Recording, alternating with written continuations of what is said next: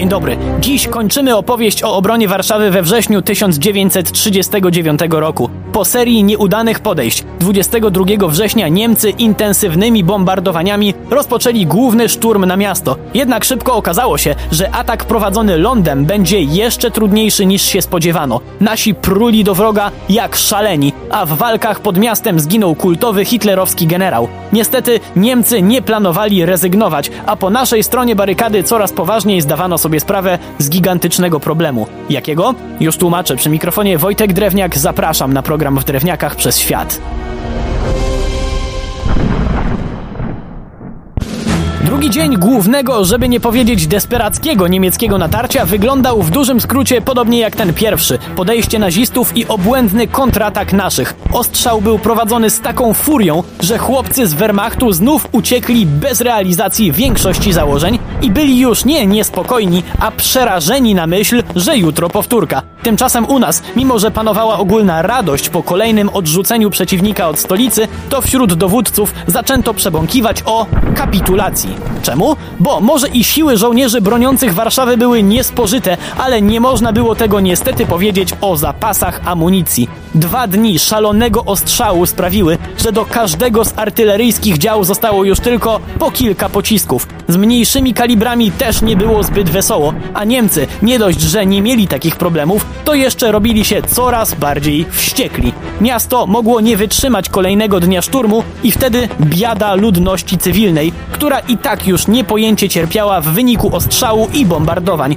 Na ulicach leżały zwłoki, jak nie ludzi, to zwierząt, nie było wody, prądu. Wybuch epidemii był kwestią dni. Liczono na to, że zgodnie z międzynarodowymi konwencjami honorowa kapitulacja uratuje ludność cywilną. Wiemy, jak płonne okazały się te nadzieje, jednak wtedy nasi dowódcy nie mieli prawa podejrzewać, jakimi bestiami okażą się naziści.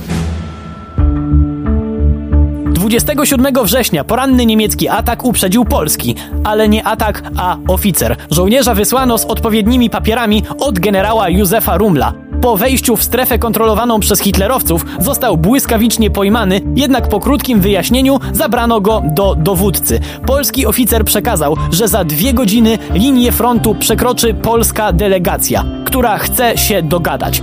Parę chwil przed ósmą okazało się, że była to prawda. Trzej wojskowi na czele z generałem Kutrzebą wyszli za front i rozwiali wszelkie wątpliwości. Chcą rozmawiać o kapitulacji. Niemcy podjęli decyzję o zawieszeniu broni na czas pertraktacji i przewieźli Polaków do Rakowa na spotkanie z głównodowodzącym natarcia na naszą stolicę, generałem Blaskowiczem. Tymczasem w mieście żołnierzy trafił szlak.